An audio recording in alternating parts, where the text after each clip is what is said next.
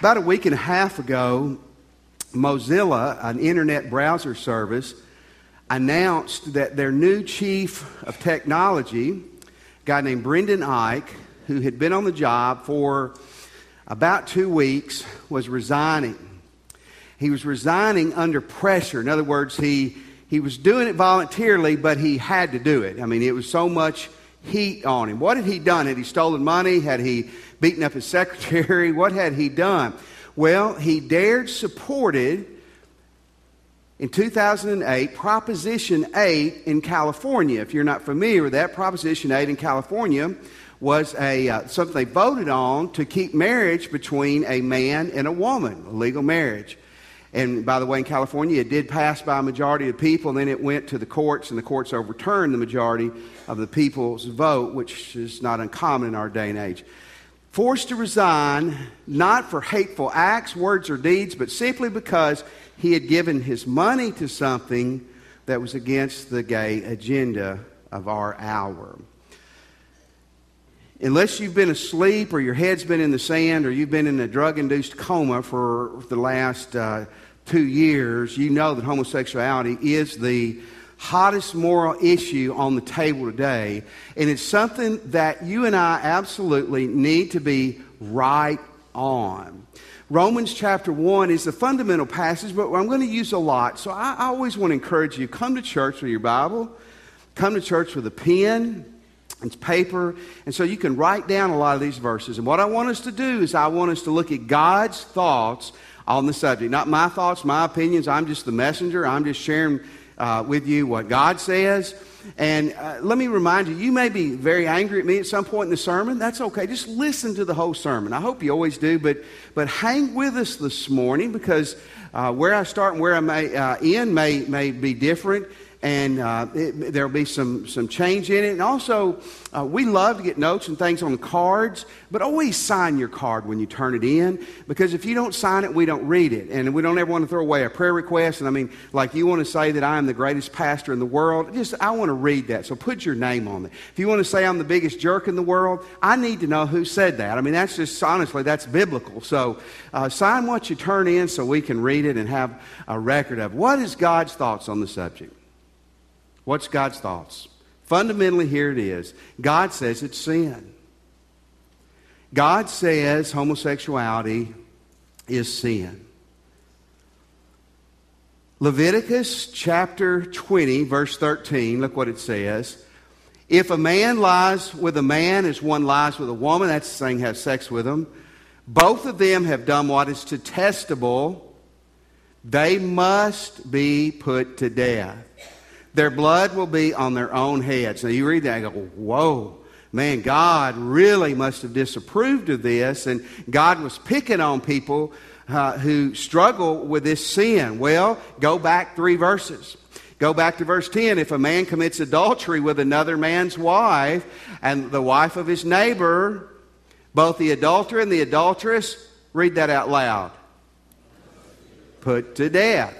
God, God took very seriously the sexual boundaries we've talked about, didn't He? So when you hear someone say, well, God's homophobic, God doesn't like homosexuals, God, in the Old Testament, God said, put them to death. No, no, no. There were other multiple things that God says, if you cross this line, you, we're going to stretch your head till your life ends, okay? And so it, it's real easy to miss that part that it did not just stop there. Now, here's what people say well, that's just the Old Testament. That's the Old Testament. When you don't want to tithe, what do you say? You say that's just the Old Testament. And when people are talking about homosexuality today, what do they say? Fundamentally, one thing they'll say that's just the Old Testament, the Old Testament law. Now, I've heard politicians kind of snicker. And don't get your theology from a politician, by the way, or from a newscast. But they, uh, they'll say, well, what of the Old Testament do we follow? I mean, all the hand washings and all this, that. Folks, the Old Testament, there's about five different types of laws. What you see in these two passages are two of the laws. The moral and ethical law, don't commit adultery, don't commit homosexuality, that never changes. When God said in the Old Testament, don't steal, He didn't in the New Testament say, oh, shucks, we're under grace. Go in the store and grab all you can, brother. No, he, it, the moral and ethical never changes. The civil part of the law was in Israel at that time, it was a theocracy. Later, it was a king ran theocracy, and they, they had the, the rules of the land. And one of the rules was if you committed adultery or you committed homosexual act, you died for that crime. Now, even in Jesus' days, we'll see next week, when Jesus, they wanted to kill Jesus, they could have killed him, but it would not have been legal. They had to go through the Roman authorities, remember, through Pilate and the Roman authorities. In Jesus' day, they still weren't, they weren't able to practice the civil laws. Do you see the distinction and the moral and the ethical? Now, this is interesting, too the Lesbian, Gay, Bisexual, Transgender Association. Wouldn't you like to answer the phone for them? Lesbian, gay, bisexual, transgender. After you did that like eight times, you'd just be saying hello, wouldn't you? I mean, really. They, uh, uh of the 195, 196 countries in our world, here's the report they put out 76, this is today, 76 to 82 countries in our world, it is still illegal to practice homosexuality. I didn't say it's illegal for gays to get married. I said it is still illegal in, in up to 82 countries in our world today to practice homosexuality. There's at least 10 countries in the world today that if you are found guilty of homosexuality today, you will die for that crime. So don't think the Old Testament's just some weird uh, book. It's still, America has normalized something that a lot of the world still has not accepted as normal. That's, that's pretty important to understand. But you still go, okay, is this just Old Testament? Well, Romans 1 26 through 28. Read this with me in your Bibles or on the screen. It says, Because of this, God gave them over to shameful lust. Even their women exchanged natural relations for unnatural ones. In the same way, the men also abandoned natural relations with women and were inflamed with lust for one another. Men committed indecent acts with other men and received in themselves the due penalty for their perversion. Verse 28 Furthermore, since they did not think it worthwhile to retain the knowledge of God, he gave them over to a depraved mind to do what ought not to be done. Now, folks, I'm fixing to quote President Obama I want to tell you now, I want you to stay with me because I'm, if you're a Democrat, I'm going to kick the Republicans in just a moment. I'm going to kick some conservatives. And I'm not trying to be political at all, but I, here's the truth. When a politician or a public figure makes statements on moral and biblical issues, especially when they're way off base, we need to respond. It's not being political to address that. President Obama was asked about, he's changed his mind on the gay marriage. You may not remember, two years ago he's against it. Now he's for it. And when he was asked about the Romans passage, here's what he said Well, we can't go by some obscure passage in Romans. This is about as obscure as the Lord's Supper table. I mean, it's about as obscure as a baseball bat to the head. That is so blatantly clear.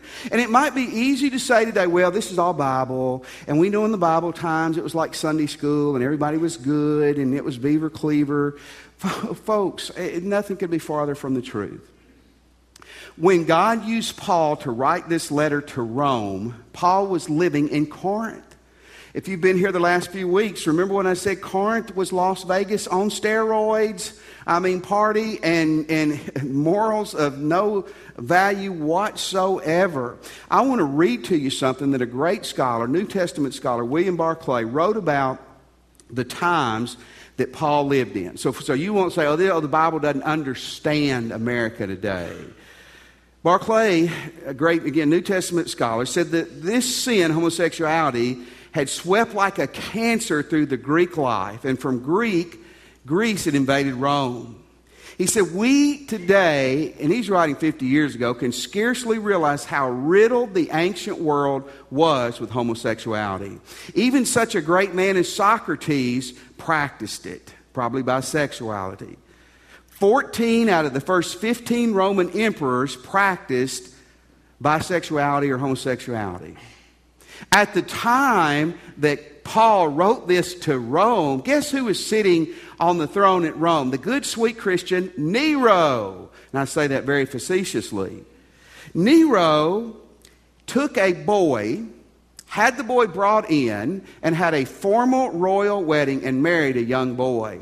By the way, he already had uh, multiple female wives and another husband he was married to at the time. Now, when Nero, the pervert, was taken off the throne, the guy that followed him decided not only did he want his throne, he would keep his little boy toy with him too.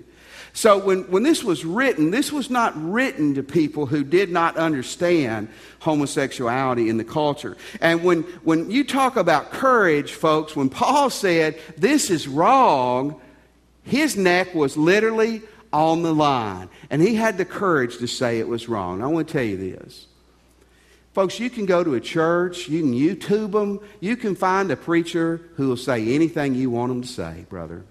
They'll agree with you. You can, you can justify any, any position on anything. Denominations are embracing homosexuality.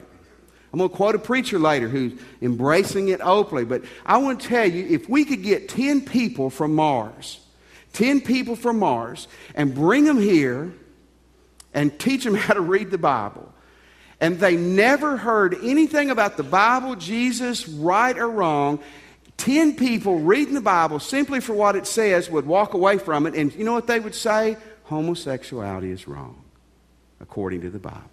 Okay? Now, here's a really important question, especially for you young people. Isn't this being judgmental? I, I, I mean, when you say this is sin, aren't you being judgmental? I mean, that's what we're hearing. I watch Bill O'Reilly a couple of nights a week. Sometimes I really like what he says, sometimes I scream at him. He scares me a little bit. He's written a book now that I believe he thinks is more accurate than the New Testament. By the way, it's not.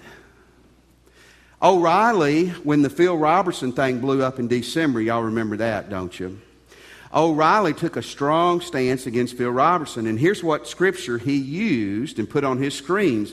Luke 6:37. Do not judge and you will not be judged. Don't condemn and you will not condemn, be condemned. Forgive and you will be forgiven. The only problem is I don't know why O'Reilly didn't put up that Romans passage. That's called cherry picking. You pick and choose what scriptures you want to use.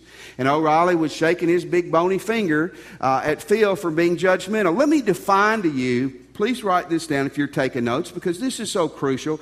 What does the biblical word judge here means? Found in Matthew 7 1 2. It means to condemn someone, it means to pass sentence. To condemn someone or judge someone is to put unjust criticism on them. And that is absolutely wrong. To condemn, to put unjust criticism on someone, to throw them under the bus, to say, I hate you. I don't only hate what you do, but I hate your behavior. That is wrong. But listen, to tell someone that you disagree with something they're doing isn't being judgmental. Mom and dad, I hope you're doing this every day. Some of that's just called wisdom, isn't it? Well, my kid's out playing with a lighter and the gasoline. Oh, I don't want to judge them and tell them it's wrong. I don't want to deny them. Poof! yeah, you're a great parent, aren't you? You know, I, I, don't know if any of you here smoke. You may. I used to smoke. You, you know what? If you're smoking two packs a day, one pack a day, it's probably bad for you. It's probably going to hurt you. I love you. I like the way it smells. I really do. I can sit around it. And I, you know, I just know I don't need to do it for a lot of reasons. But I'm not hating you and hating on you if I tell you, quit getting high. That's not going to help you. By the way, it's illegal. Oh, no, you're hating. You're, no, I'm not. Just like if you see me with four chocolate pies in my hand saying, don't eat all those. Billy's going to prick you, and blood's not going to come out. Sugar's just going to come out. You're not being judgmental to say that you disagree with a behavior. You follow me? Okay, here's, a, here's another thing. Isn't this all genetical and biological? Okay? Folks, if it's all biology and it's all genetics, then, then no one's responsible. It's, it's, we really got a conundrum here, too by the way. 1 Corinthians 6, 9 and 10, listen to what it says. Do you not know that the wicked will not go to heaven? Don't be deceived. Neither the sexually immoral, the idolaters, idolaters, male prostitutes, homosexual offenders, thieves, greedy, drunkards, slanderers, swindlers will end up going to heaven someday. Now, folks, here's a real tough thing. And please hear me on this. This is not saying if you say stuff you shouldn't or you mess up that you're going to hell. What it's saying here is if those behaviors are a pattern of your lifestyle consistently, then the Holy Spirit does not live in you. You can't live that way. Now, not just talking about the homosexual or the adulterer, but a slanderer. You cannot live that way consistently and be saved, what God's saying. That's behavior of a lost person. In fact, it goes down a verse or two and it says, hey, but, but a lot of the people in the church today in Corinth that are saved used to be like that, so they could change. So here's what I want to say to you. If it is biological and genetical, and God says that that person won't go to heaven, then before a person was ever born, God made you, and, and you're lost and you're never going to be saved. You ever thought about that? That ups the ante a little bit, doesn't it? Friend, that doesn't fit my theology. I don't think God created you to die and go to hell. The Bible says hell wasn't made for you, it was made for the devil and his angels. So if it's biological and genetical, we got huge problems. But I want to submit to you, I don't believe it is biological and genetical at all. You see, to buy into the genetic thing, here's what you got to buy into. You got to buy into that it's genetical, but it's also normal. Let me give you an example. You, you, know what dwarfism is, don't you? Dwarfism is a genetical issue. Now, if you know someone's a dwarf or you're a dwarf, uh, no, that's not an issue. You're wonderful. You're creating the image of God. But that's not the norm, is it? I mean, it's, it's, it's, not, it's not normal genetically for a, an adult to be very, very small. But what the homosexual agenda is trying to sell us is that, that it's genetical and that it's normal, that that's the way they were made and that's okay. Back in the 90s, uh, a homosexual scientist named Simon LeVay published a report about uh, the gay gene. And in fact, it made Newsweek articles, a front page cover story about Is Your Child Gay? Simon LeVay was gay. Simon LeVay uh, is, he's still alive, was looking hard for a gay gene. Here's what he said I didn't find it. Did you get that? I did not find it. Man, he was honest enough to say, I searched, I looked, I didn't find it. In 2003 and 2005, there was huge genetic studies. The Genome Project, one of them was called. And you know what? They did not find the gay gene that they were looking for. Neuroscience is very interesting today. They're beginning to look at our brain and they're beginning to see how our brain takes different shapes and forms. And the debate now really is is it, is it your, your brain structure created the behavior or your behavior altered your brain structure? Now, here's the truth they have not found a gay gene. They have not found a direct link biologically to a person being born gay. And you better believe if they ever feel like they do, it will be shouted from the mountaintops. Could a person have a propensity to homosexuality? Naturally. Possibly. You know what? There's obesity genes. Did you know that? There's a propensity to being overweight. How many of you understand that? About four of us do, okay. Listen, I get it from my mama's side. But my mama's side, there is a propensity for porky, okay? And then not only did we have it in the genes, but we were born with a biscuit in our hand. I mean, my mama, my, we had three meals a day. Some of you are going, What in the world is that? That's breakfast, lunch, and supper. And my mother made a dessert every night. How many of you have ever experienced that? Maybe about eight of us. And listen, if we didn't have dessert, we had ice cream. I mean, it had chubby written all over it. And my dad kept telling me when I was young, he said, You're going to have a problem someday once you quit sports. I said, No, I'm not. And then, you know, 22, and it's like nature and nurture. But you know what?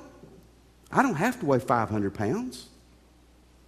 I have a dear friend in Texas who's a pastor, who's an alcoholic for 20 years. Every, every day for 20 years. Got up, went to work, came home drunk, but was able to function 20 years. Went to rehab, dried out, became a Christian, as a pastor today. Here's what he said He said, There is no doubt some people have a propensity to being addicted to things. They have a propensity to alcoholism or drug addiction or whatever. He said that the, the, the thing is, you just don't have to do it. You do not have to do it. So here's what I want to say to you. Is it nature? Is it nurture? Who knows? It may be a little bit of both, but it's sin, and you and I have a responsibility to not sin. How many of you recognize the name Squeaky Fromme? Raise your hand. I really, I, I, there's, a, there's a couple of us that do. She's a sophomore at Tech. No, she's not, thank goodness. I call her the Squeakster. Squeaky was part of the beautiful Manson family. You know who the Manson family is, right? Squeaky was not with those weirdos when they butchered two innocent families on back to back nights. She was not with them. Now, she did later go to prison for 20 years for trying to assassinate President Ford, so she's not like a Girl Scout or anything. Squeaky was asked one time, Do you think what Susan Atkins and Tex Watson and all of them did when they brutally murdered those innocent people, do you think it was wrong? Here's what she said Hey, man, she had to be stoned when she said this. Hey, man, if they felt it was right, it was right. How many of you can spell baloney? That's the stupidest thing I've ever heard.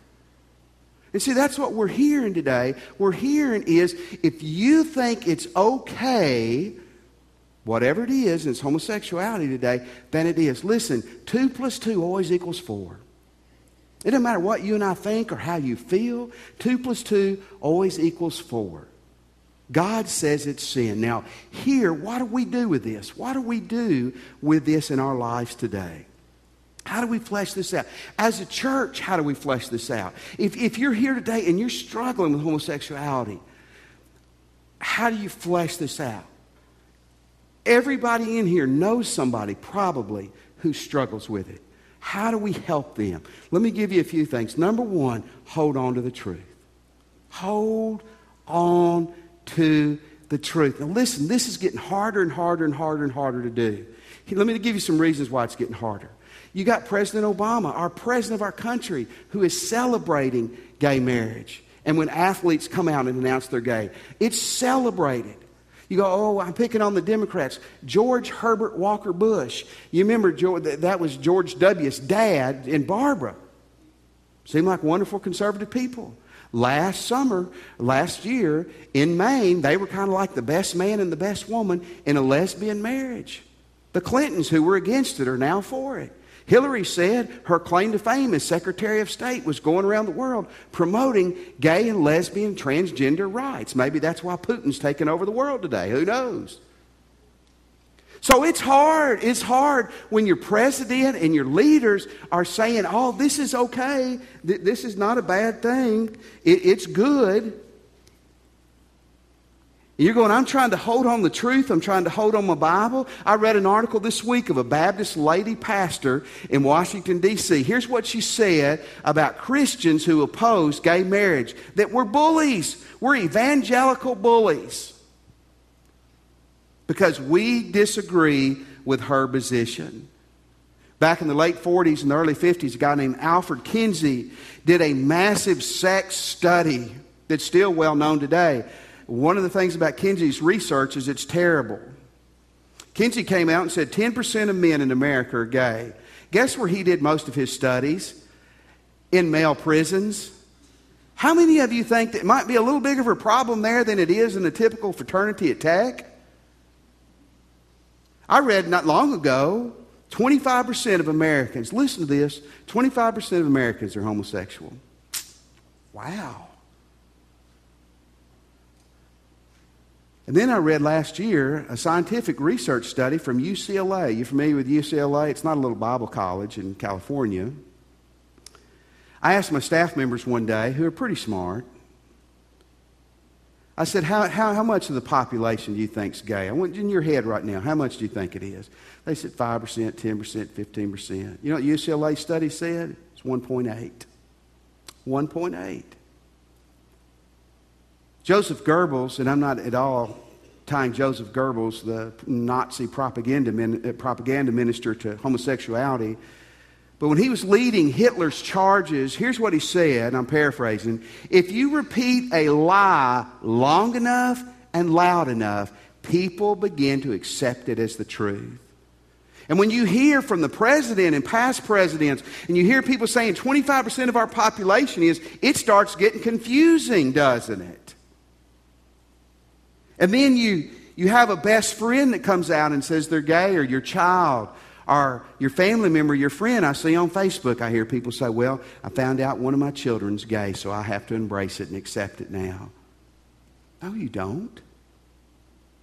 Good grief, do your children decide what's right or wrong? Some of you older people, do your parents? I hope not. Hope you're past that. Younger people, I hope it is your parents. Young people, man, college and, and you younger ones, you're a hater, you're a homophobe. You know what phobia means? It means fear of. I, am not afraid of homosexuality any more than I'm afraid of heterosexuality. I'm a snakeophobe. I'm a spinachophobe. But see, when you get all these things thrown on you, you're a hater, you're a bigot, you're a phobic. You hold on to the truth. You're trying to be intimidated. I want to read to you a quote. You need to write this down. It's not for me. A lie doesn't become truth, wrong doesn't become right, and evil does not become good just because it is accepted by a majority. A lie doesn't become truth, wrong, not right, evil, good, just because a majority says it is good.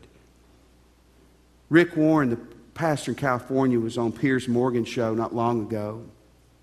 Piers Morgan was trying to trap him on the homosexual issue, and Rick Warren finally said, I believe it's sin, I believe it's wrong. And Piers Morgan said, Wait a second.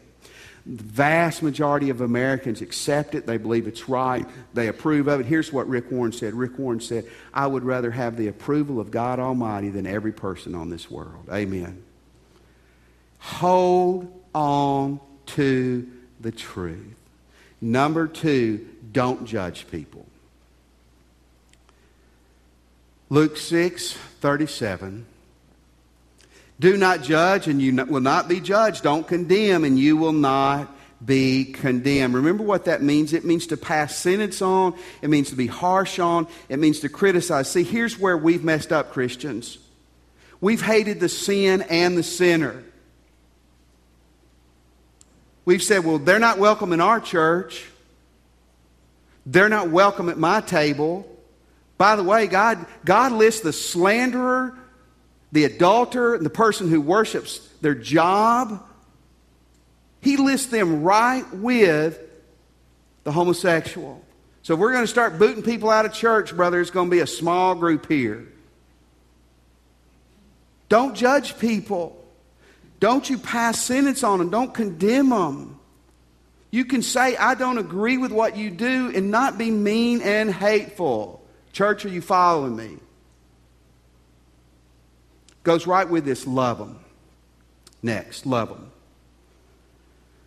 You say, I'm going to hold on to the truth. I'm not going to be judgmental. I'm not going to be hateful. And I'm going to love you no matter what's going on in your life. 1 Peter 4 8 above all else, love deeply covers a multitude of sins. That doesn't mean it ignores it or washes it away. It, it just means that you can, you can survive and thrive despite a lot of junk. James 3 9, I love this little verse. With the tongue we praise our Lord and Father, and with it we curse men who have been made in God's likeness. So listen to this. Every adulterer, slanderer, drug addict, homosexual, Baptist that you know is made in the image of God. Isn't that awesome? Someone said we need to practice compassionate purity. If we hold on to the truth, we're going to be pure, but we're compassionate. When, when Cindy and I first got married, we, we had a, a lot of friends who uh, who were not married, or had friends who were, who were not married, and they, they lived together, and they would come see us. Most of it was still when we were in Texas, if sometimes it was here. And, and they, they were living together, not being married, which is, you know, they're having sex. I'm, I'm going to bet, you know, like everything I own on that. No, we're just, you know, we share separate rooms and just share the TV. Yeah, whatever. And they would come to our house, and here's what we would say. We would say, Man, we want you to come. You know what? You're going to sleep in this room, and she's going to sleep in this room. Well, we're adults, you know, and we do this, we live together. No, I don't care. This is my house. And we love you, and we're going to buy your food. You're going to have to go to church while you're here, by the way. And, and we love you, and it's going to be fun and all this. But when you're at our house, you're going to sleep in this room, you're going to sleep in this. And you know how many people we ever had get mad at us? Zero. Love people despite the John. You hold on to the truth, you're not judgmental. You love them. And number four, win them to Christ. You're a Christian. You are called to be Christ ambassador, a soul winner. 2 Corinthians 5:20 We are Christ ambassadors though God was making his appeal through us we beg you to be reconciled to God. God's telling you what God's saying to you. He's saying, listen, you have friends who are struggling with homosexuality. You love them. You pray for them. You do everything you can to help them come to Jesus Christ. Do everything you can to help them come to Jesus Christ. And lastly, if you're struggling with this this morning, you need to come to Christ.